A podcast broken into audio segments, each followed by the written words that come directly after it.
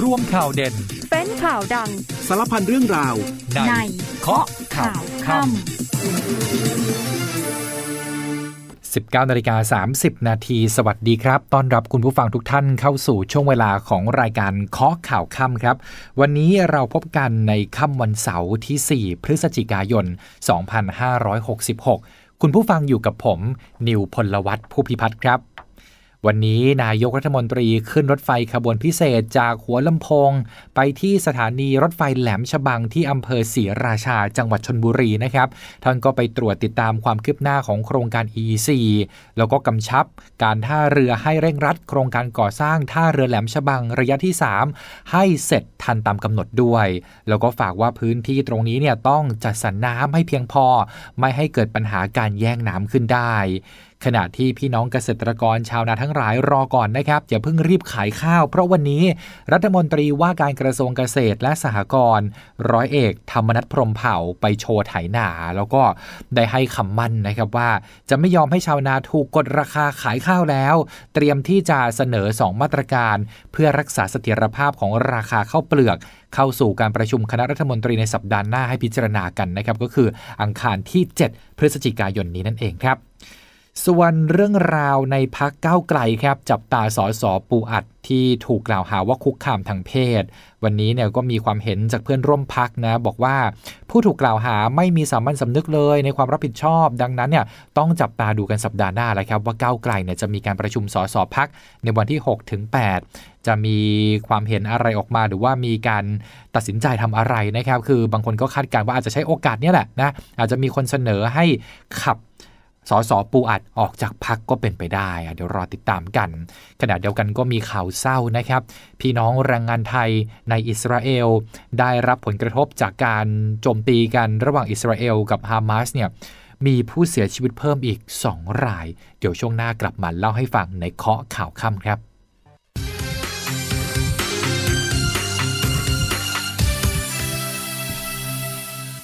19นาฬิกา34 นาทีกลับมาเคาะข่าวค่ำกันต่อครับ คุณผู้ฟังยังอยู่กับผม นิวพลวัตผู้พิพัฒน์ครับ พาคุณผู้ฟังไปติดตามสถานการณ์ในอิสราเอลกันก่อนนะครับ ยังคงมีการโจมตีกันอย่างต่อเนื่อง ระหว่างอิสราเอลกับกลุ่มฮามาสนะครับอิสราเอลก็เปิดปฏิบัติการทางภาคพื้นดินตั้งแต่สัปดาห์ที่ผ่านมาแล้ว ตอนนี้เนี่ยก็มีหลายสื่อในต่างประเทศรายงานนะครับ ว่าแทบจะไม่มีจุดไหนในกาซาที่ปลอดภัยแล้วนะครับ ขณะที่อิสราเอลก็ต้องมีการสู้รบกับทั้งฝั่งของฮามาสแล้วก็ทางตอนเหนือก็คือทางภาคส่วนของฮิสบอลเลาะในส่วนของเลบานอน แล้วก็ต้อง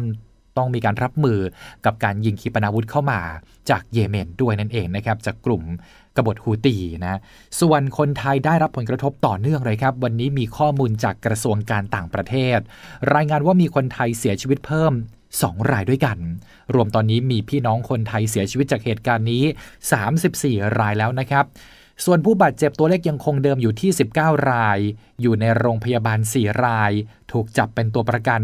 24 รายนะครับ ก็เพิ่มขึ้นมาอีก 1 ราย ส่วนเที่ยวบินอพยพที่สถานทูตจัดสรรในระยะแรกเฟสหนึ่งรวมแล้ว 35 เที่ยวบิน ผู้ได้รับการช่วยเหลือทั้งสิ้น 7,470 คนด้วยกันครับ ตอนนี้นะครับสถานทูตได้ปิดศูนย์พักพิงในโรงแรมเดวิดอินเตอร์คอนติเนนทัลแล้ว แต่คนไทยก็ยังสามารถติดต่อสถานทูตเพื่อขอรับความช่วยเหลือได้เช่นเดิมนะครับ ที่หมายเลขโทรศัพท์ 0532452826 055 271 2201 050-443-8094 และ 053-557-4115 หรือว่าอีเมล consular tav at mfa.go.th หรือว่ากรณีฉุกเฉินนะครับติดต่อหมายเลข 054-636-8150 ครับ ขณะที่สถานการณ์ในอิสราเอลวันนี้กองทัพอิสราเอลยังคงเดินหน้าถล่มเป้าหมายของกลุ่มฮามาสในฉนวนกาซาอย่างหนักและต่อเนื่อง มีรายงานเข้ามานะครับว่ามีการโจมตีรถพยาบาลทางตอนเหนือของฉนวนกาซาส่งผลให้มีผู้เสียชีวิต และได้รับบาดเจ็บหลายสิบคนครับกองทัพอิสราเอลยอมรับว่าใช้เครื่องบินลำหนึ่งโจมตีใส่รถพยาบาลคันหนึ่งจริง หลังทหารอิสราเอลประเมินว่ากลุ่มฮามาสได้ใช้รถพยาบาลคันนี้ ขนส่ง นักรบ และอาวุธ แต่อิสราเอลไม่ได้ให้หลักฐาน ในการสนับสนุนข้อกล่าวอ้างนี้นะครับทางนี้เจ้าหน้าที่ปาเลสไตน์ระบุว่านับตั้งแต่ที่กองทัพอิสราเอลเริ่มเปิดฉากถล่มฉนวนกาซาตั้งแต่วันที่ 7 ตุลาคม จนถึงวันนี้เนี่ยมีผู้เสียชีวิตแล้วมากกว่า 9,200 คน และได้รับบาดเจ็บอีกกว่า 32,000 คนครับ จากประเด็นร้อนการสู้รบกันในอิสราเอลนะครับ มาดูเรื่องที่คนไทยหลายคนสนใจแล้วก็แชร์ประสบการณ์กันออกไปอย่างต่อเนื่องโดยเฉพาะคนที่อยากจะไปท่องเที่ยวที่เกาหลีใต้ ตอนนี้มีกระแสแฮชแท็กดังนะครับ แบนเที่ยวเกาหลีใต้ มีการหารือถึงประเด็นนี้ด้วยนะครับ ในส่วนของภาครัฐนะครับ ก็ปลัดกระทรวงการต่างประเทศไทยกับเกาหลีใต้เนี่ยหารือกันเมื่อวานนี้ ระหว่างการประชุมร่วมกันประจำปี กระทรวงการต่างประเทศชี้แจง ผลหารือระบุว่าปลัดกระทรวงการต่างประเทศเกาหลีใต้เนี่ยเขาแสดงความเสียใจ และย้ำว่าเกาหลีใต้ไม่มีนโยบายที่จะปฏิเสธนักท่องเที่ยวไทยเข้าเมืองแต่อย่างใด โดยการตรวจคนเข้าเมืองที่เข้มงวด อาจเป็นเรื่องเฉพาะของเจ้าหน้าที่ตอมอบางคนเท่านั้น ทั้งนี้รัฐบาลเกาหลีใต้จำเป็นต้องแก้ไขปัญหาคนไทยที่เข้าไปทำงานผิดกฎหมาย ซึ่งมีจำนวนเพิ่มมากขึ้น แล้วก็ได้ออกมาตรการที่เรียกว่า voluntary departure program ก็คือโครงการให้ผู้ทำงานอย่างผิดกฎหมายเนี่ยสมัครใจ ไปรายงานตัวต่อเจ้าหน้าที่เกาหลีใต้ เพื่อให้ส่งกลับประเทศต้นทางโดยที่ไม่ต้องรับโทษ ตามกฎหมายเกาหลีใต้ และไม่ต้องขึ้นบัญชีดำในการเข้าประเทศ นอกจากนี้ในปีนี้ก็ได้เพิ่มโควต้าแรงงานไทย ไปทำงานในเกาหลีใต้ ตามระบบการจ้างแรงงานต่างชาติอีก 4,800 คน ซึ่งก็มีการจัดประชุมกลไกหารือด้านกงสุลระหว่าง 2 ประเทศที่เกาหลีใต้ เพื่อร่วมหารือแนวทางในการแก้ปัญหาอย่างจริงจัง โดยเร็วที่สุดนะครับ ก็หวังว่าจะสามารถคลี่คลายคนไทยที่อยากไปเที่ยวเนี่ยก็สามารถเที่ยวได้ ขณะเดียวกันเนี่ยเขาก็คงจะต้องคุมเข้ม เพราะว่าก็มีคนไทยเนี่ย หนีไปไปทำงานที่นั่นอย่างผิดกฎหมายเนี่ยเยอะเลยนะครับ ถ้าดูในเซาท์อีสเอเชียหรือว่าในเอเชียตะวันออกเฉียงใต้เนี่ยถือว่ามีแรงงานไทยที่ไปทำงานผิดกฎหมายที่เกาหลีใต้เนี่ยมากที่สุดเลยนะครับ ก็ที่เรียกกันว่าผีน้อยนั่นเองนะครับอะเดี๋ยวก็รอดูแล้วกัน ทางการเกาหลีใต้ก็รับทราบถึงความขัดข้องใจของคนไทยแล้วนะครับ ที่อยากจะไปเที่ยว แต่ว่าเที่ยวไม่ได้ติดต่อมอแบบนี้นะครับอะเดี๋ยวรอดูว่าจะมีการแก้ไขอย่างไรกันต่อไปครับ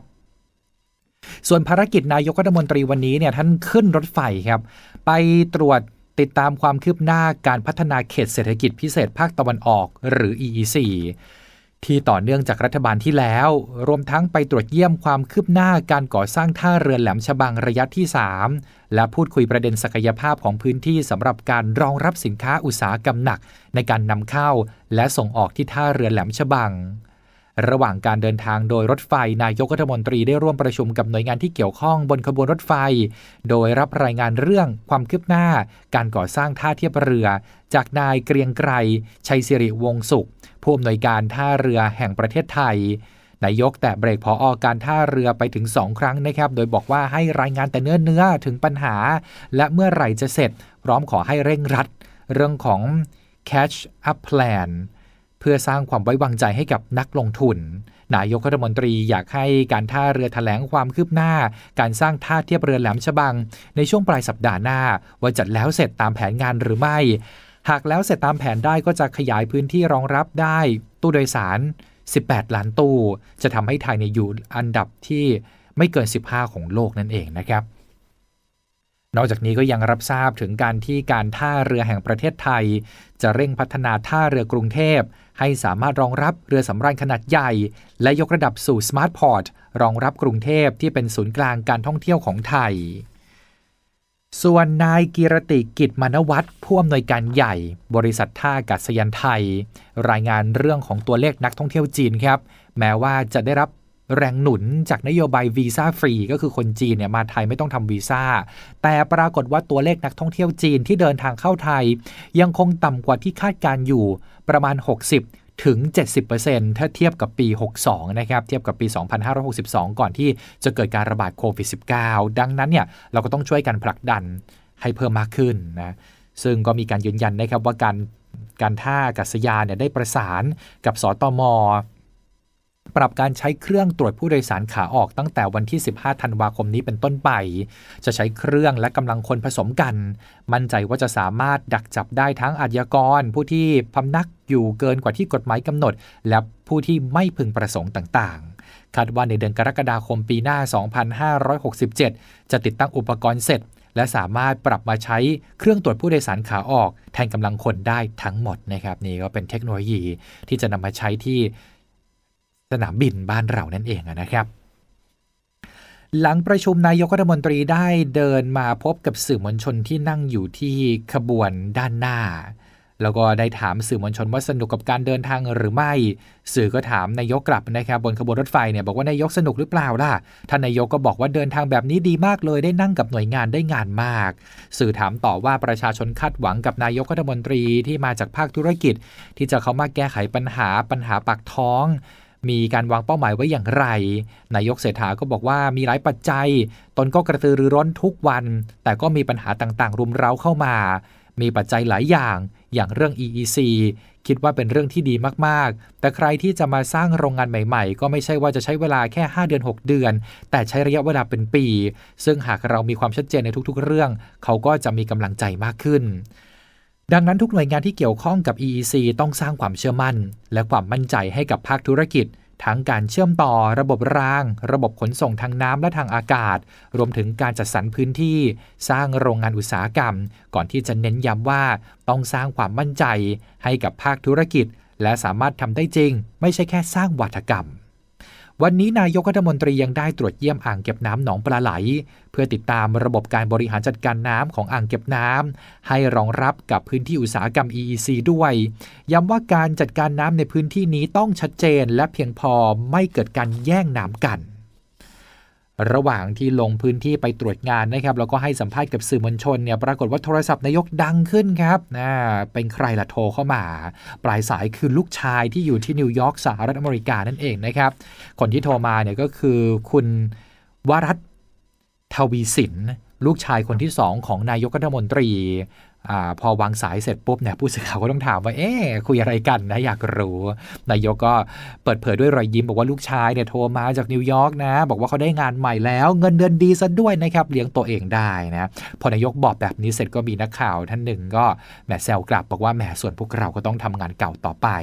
นายกรัฐมนตรีก็ตอบทันควันเลยนะครับโดยสีหน้ามีรอยยิ้มว่า แต่ชีวิตจะดีขึ้นครับ ก่อนจะไป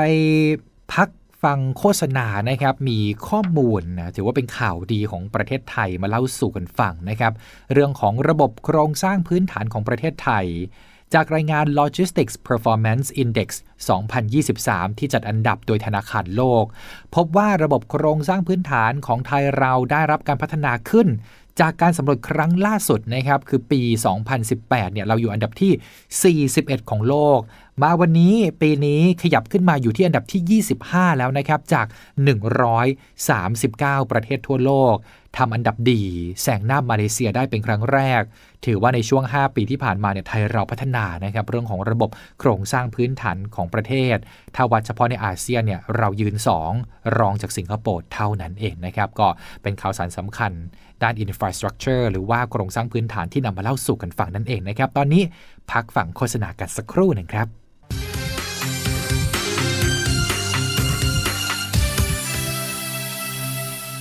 19นาฬิกา48 นาทีครับ กลับมาเคาะข่าวค่ำกันต่อ คุณผู้ฟังยังอยู่กับผม นิวพลวัตผู้พิพัฒน์ครับ ช่วงที่แล้วนะครับเราติดตามเรื่องของภาคอุตสาหกรรม ที่นายกรัฐมนตรีเนี่ยไปตรวจติดตามความคืบหน้า กลับมาช่วงนี้มาดูในฝากฝั่งของการเกษตรกันบ้างนะครับ วันนี้รัฐมนตรีว่าการกระทรวงเกษตรและสหกรณ์รับปากว่าจะผลักดัน 2 มาตรการ เพื่อรักษาเสถียรภาพราคาข้าวเปลือกนำสองประเด็นนี้เข้าสู่การประชุมการพิจารณาของคณะรัฐมนตรีในวันอังคารที่จะถึงนี้เลยครับ ร้อยเอกธรรมนัฐพรมเผ่าเปิดเผยว่า ตอนนี้ได้สั่งการให้กรมส่งเสริมสหกรณ์สำรวจข้อมูลหนี้สินของสมาชิกสหกรณ์การเกษตร และกลุ่มเกษตรกร เพื่อเสนอต่อคณะรัฐมนตรีพิจารณา โดยต้องการให้โครงการพักชำระหนี้ครอบคลุมเกษตรกรที่เป็นสมาชิกสหกรณ์การเกษตร และกลุ่มเกษตรกรทั่วประเทศด้วย เช่นเดียวกันกับลูกหนี้ทกสโดยจะเสนอขอชดเชยดอกเบี้ยเงินกู้ให้สหกรณ์และกลุ่มเกษตรกรร้อยละ 4.5 เป็นเวลา 3 ปี คาดว่าจะใช้งบประมาณรวม 55,000 ล้านบาท นโยบายนี้ได้นำเสนอไปยังสำนักงานเศรษฐกิจการคลัง ในฐานะเลขานุการคณะทำงาน เพื่อกำหนดมาตรการพักหนี้เกษตรกรแล้ว ยืนยันนโยบายแก้ไขปัญหาหนี้สินเกษตรกร ควรที่จะดูแลครอบคลุมถึงเกษตรกรที่เป็นสมาชิกสองของสากลภาคการเกษตร และกลุ่มสากลและกลุ่มเกษตรกร ภายใต้หลักเกณฑ์เดียวกันกับเกษตรกรรายย่อย ที่เป็นลูกหนี้ของทกส ที่มีหนี้ไม่เกิน 3 0 0แสนบาท โดยจะเป็นการพักทั้งเงินต้นและดอกเบี้ย นอกจากนี้จะเสนอคณะรัฐมนตรีพิจารณา 2 มาตรการรักษาเสถียรภาพ ราคาข้าวเปลือกปีการผลิต 2566ทับ67 ด้วยวงเงินจ่ายขาดอยู่ที่ราว 1601 ล้านบาท โดยจะมีมาตรการดังนี้ มาตรการที่1ครับสินเชื่อ ชะลอการขายข้าวเปลือกนาปี มีเป้าหมาย 3 ล้านตัน ช่วยค่าฝาก 1,500 บาทต่อตัน สากรรับไป 1,000 บาทต่อตัน บวกกับเกษตรกรรับอยู่ที่ 500 บาทต่อตัน ให้เก็บข้าวไว้ในยุ้งฉาง 1-5 เดือน เริ่ม 1 ตุลาคมปีนี้ ถึง 29 กุมภาพันธ์ปีหน้า 2 ก็คือสินเชื่อเพื่อรวบรวมข้าวและสร้างมูลค่าเพิ่ม มีเป้าหมาย 1 ล้านตัน ระยะเวลา 15 เดือน เริ่ม 1 ตุลาคมปีนี้ถึง 30 กันยายนปีหน้า เริ่มจ่ายเงินหลังจากคอรมอมีมติเห็นชอบ ส่วนเงินช่วยเหลือที่พี่น้องชาวนา ซึ่งเป็นค่าบริหารจัดการและพัฒนาคุณภาพข้าวไร่ละ 1,000 บาทต่อไร่ จะนำเข้าที่ประชุมคณะกรรมการนโยบายข้าวแห่งชาติต้นเดือนธันวาคมนี้ครับ ยังไม่จบนะครับสำหรับเรื่องของสสปูอัดก้าวไกลที่เจอข้อหาคุกคามทางเพศหญิงสาว แม้เมื่อวานนี้ช่วงบ่ายเจ้าตัวจะออกมาแถลงข่าวขอโทษ โดยในคำขอโทษระบุว่า หากเป็นการคุกคามทางเพศ โดยใช้อำนาจบีบบังคับจริง ต้องขอโทษ และพร้อมที่จะน้อมรับมติพักวันนี้นางสาวเบนจาแสงจันทร์กรรมการบริหารพักและในฐานะกรรมการวินัย แสดงความเห็นถึงการถแถลงข่าวของสสปูอัดหรือว่านายชัยยาม พวานมั่นเพียงจิต สสเขตจอมทองพักเก้าไกล ที่ถแถลงข่าวไปเมื่อวานนี้บอกว่าดูแล้วเนี่ยเป็นการถแถลงขอโทษ ทุกคนผู้เสียหายและเพื่อนสสรวมไปถึงประชาชน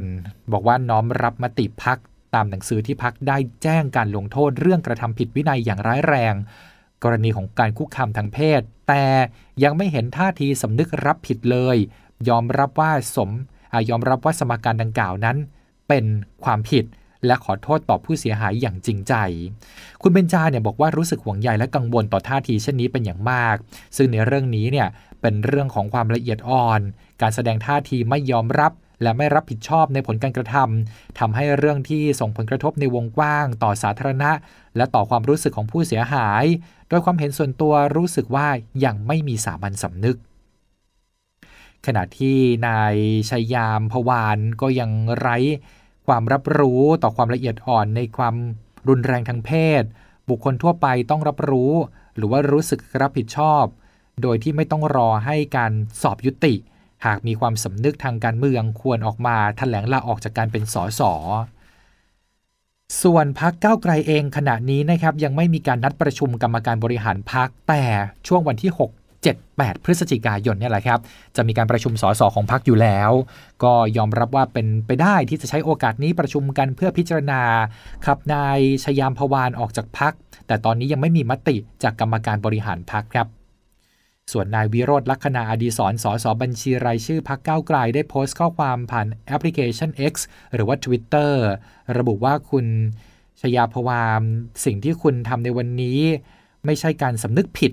เป็นเพียงการแสดง เพื่อให้ตนปฏิเสธความรับผิดชอบ แถมยังมีการนำเอาข้อมูลของผู้เสียหายมาเปิดเผยทำให้บุคคลอื่นทราบว่าผู้เสียหายคือใคร เป็นการกระทำที่ซ้ำเติมต่อผู้เสียหาย คุณหมดอนาคต และไร้ที่ยืนในสังคมแล้ว คุณควรพิจารณาลาออกครับประเด็นข่าวต่อมานะครับกองปราบปรามจับกลุ่มสาวรับจ้างดูแลผู้สูงอายุ ที่ก่อเหตุลักบัตร ATM ของคุณตาวัย 81 ปี แล้วก็ไปแอบถอนเงินจนเกลี้ยงบัญชีนะครับ ได้เงินไปกว่า 5 0 0แสนบาทครับ นางสาวอุบลรัตน์อายุ 27 ปี เป็นผู้ต้องหาในคดีนี้ครับ เธอถูกตำรวจจับได้ที่หน้าบ้านของผู้เสียหายในพื้นที่เขตห้วยขวาง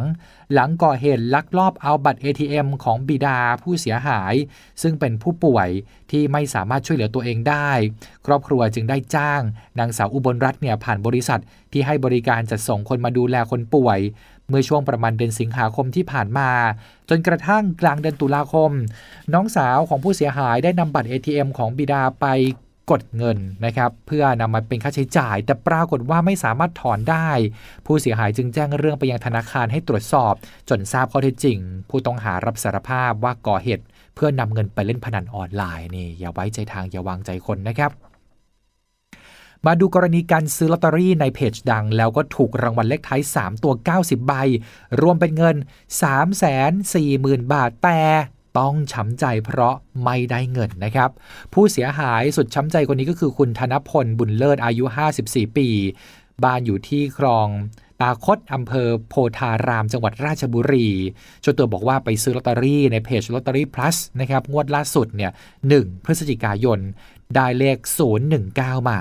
จึงมา search หาเพจดังกล่าวในอินเทอร์เน็ตนะครับก็พบว่าเพจ Lottery Plus ซึ่งเหมือนกันทุกอย่างเนี่ยมีรูปน็อตกองสลัก plus อยู่ในเพจด้วยนะครับทำให้เชื่อว่าเป็นเพจจริง ก็เลย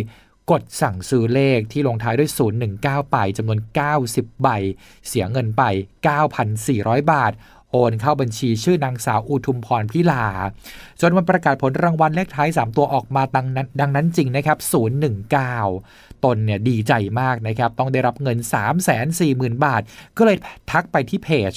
ซึ่งทางคนดูแลเพจเนี่ยตอบกลับมาว่าได้ เปิดไลน์คุยกับนก plus ตนจึงทำตามนะเอาหมายถึงว่าให้ให้ผู้ที่ถูกรางวัลเนี่ยไปคุยกับทางนก plus นะอ่าก็ไปทางนก plus ก็ตอบกลับมาทางแชทว่าระบบไม่สามารถโอนเงินรางวัลเข้าบัญชีของตนได้ในขณะนี้ ต้องให้ตนเสียค่าธรรมเนียม ในการถูกรางวัลเป็นเงิน 36,000 บาท แต่สุดท้ายเนี่ยคุยตกลงลดเหลือ 35,000 บาท ตนเองก็เลยต้องโอนเงินให้ก่อน ทางเพจเนี่ยจะโอนเงินที่ถูกรางวัลเข้าบัญชีให้ตน ตนจึงต่อรองนะครับให้หักจากยอดเงินรางวัลที่ถูก แต่ว่าทางแชทก็บอกว่าระบบหักจากยอดที่ถูกไม่ได้ ต้องโอนเงินเข้ามาก่อน โดยให้เวลาถึงเที่ยงวันนี้ 4 พฤศจิกายน ไม่นั้นเนี่ยจะไม่สามารถรับเงินรางวัลได้ โอ้เจอแบบนี้จึงเชื่อว่าน่าจะถูกหลอกแล้วนะครับนี่ไหวตัวทันไม่โอนเข้าไปนะครับเพราะว่าที่ผ่านมาเนี่ยเคยถูกก็ได้รับเงินโอนเข้าบัญชีทันที ไม่ถูกหักค่าธรรมเนียมอะไรแบบนี้ ตอนนี้จึงรวบรวมหลักฐานทั้งหมด ไปแจ้งความที่สพโพธาราม เบื้องต้นทางตำรวจก็อายัดบัญชีดังกล่าวไว้แล้วนะครับพอกลับมาถึงบ้านทางนกพลัสก็ยังไม่หยุดหลอกลวงนะครับ ทักแชทมาแจ้งต่อว่ามีลอตเตอรี่ชุดใหม่เข้ามาแล้ว จึงตอบกลับไปว่าหยุดหลอกชาวบ้านไปสักทีทางนกพลัสแชท ตอบกลับมาอีก ท้าให้ไปแจ้งความ แล้วขอดูใบแจ้งความด้วย จึงอยากวอนหน่วยงานที่เกี่ยวข้องติดตามจับกลุ่มเพจปลอมนี้ให้หน่อยนะครับเพื่อไม่ให้ไปทำกับคนอื่นๆอีก แล้วก็อยากให้เคสตัวเองเนี่ยเป็นอุทาหรณ์กับคนที่ซื้อลอตเตอรี่ออนไลน์ ขอให้เช็คกันให้ดีก่อนนะครับจะได้ไม่พลาดท่าเสียทีมมิจฉาชีพขณะที่ทางเพจ Lottery Plus ของจริงก็ยืนยันว่า ได้ตรวจเช็ครายชื่อผู้ซื้อลอตเตอรี่งวดที่ผ่านมา ไม่มีรายชื่อของคุณธนพล ซื้อสลากกับทาง Lottery Plus หากเป็นการซื้อกับลอตเตอรี่ Plus จริงเนี่ยการโอนเงินจะเข้าบัญชีปลายทาง ชื่อลอตเตอรี่ Plus เท่านั้น ถ้าเป็นชื่ออื่นหรือว่าชื่อบุคคล ถือว่าเป็นเพจปลอมที่สร้างขึ้นมาครับที่ผ่านมานะครับเพจ Lottery Plus ได้ตรวจสอบเพจปลอมที่ทำเลียนแบบ Lottery Plus แล้วก็รวบรวมหลักฐานเข้าแจ้งความที่ เเข้าแจ้งความที่สอบสวนกลาง พร้อมกับอายัดบัญชีม้า รอบแรก 50 บัญชีรอซื้อเพื่อดำเนินคดี อายัดบัญชีม้ารอบ 2 อีก 240 บัญชีโอ้โหเยอะมากจริงนะครับ ก็ทำให้ทีมงานเนี่ยกดรายงานเพจปลอม Facebook จนสามารถปิดเพจไปได้ 100 เพจด้วยกัน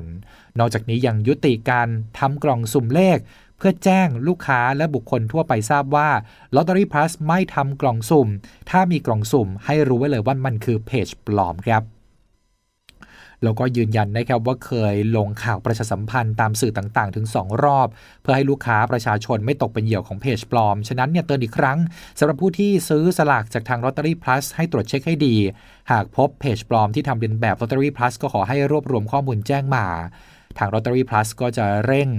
ตรวจสอบ นำข้อมูลหลักฐานที่ได้เนี่ยเข้าแจ้งความดำเนินคดีกับเพจนั้นๆต่อไปนั่นเองนะครับล่าสุดในเพจของคุณน็อต Lottery Plus นะครับหรือว่าคุณน็อตพันธวัฒน์เนี่ยนะครับก็ได้โพสต์ข้อความระบุว่าตั้งรางวัลนนำจับโจรที่ใช้ชื่อผมและ Lottery Plus ไปหลอกคน ถ้าแจ้งเบาะแสจนสามารถจับกลุ่มตัวได้เนี่ยก็จะจ่ายเงินให้ทันทีนะครับ3 0 0แสนบาท โอกาสของคุณ มาถึงแล้ว ลูกน้องที่ทำงานให้โจรเนี่ยก็ไม่รอดนะครับคุณน็อตก็ประกาศแบบนี้นะก็สุดท้ายครับอัปเดตสั้นๆนะครับการรถไฟแจ้งมานะครับช่วง วันพ่อแห่งชาติ แล้วก็วันชาติ 5 ธันวาคมนี้ รอฟทจัดขบวนรถพิเศษนำเที่ยว เส้นทางรถไฟสายประวัติศาสตร์กรุงเทพมหานครถึงฉะเชิงเซานี่คือทั้งหมดของรายการเคาะข่าวค่ำในวันนี้ ขอบพระคุณทุกท่านสำหรับการติดตามรับฟัง ผมนิวพลวัตผู้พิพัฒน์พร้อมกับทีมงาน ลาคุณผู้ฟังไปก่อนแล้วครับ พบกันใหม่ในวันพรุ่งนี้ 19นาฬิกา30นาทีวันนี้สวัสดีครับ กองทัพบกขอเชิญชวนชายไทยที่มีคุณสมบัติครบตามเกณฑ์ เข้าเป็นทหารกองประจำการประจำปี 2567 พร้อมรับสิทธิพิเศษ อาทิเงินเดือน โอกาสในการต่อยอดสอบเป็นนักเรียนในสิบทหารบก สิทธิในการรักษาพยาบาล และอีกมากมาย สมัครได้แล้ววันนี้ผ่านออนไลน์ที่เว็บไซต์ rcm.rta.mi.th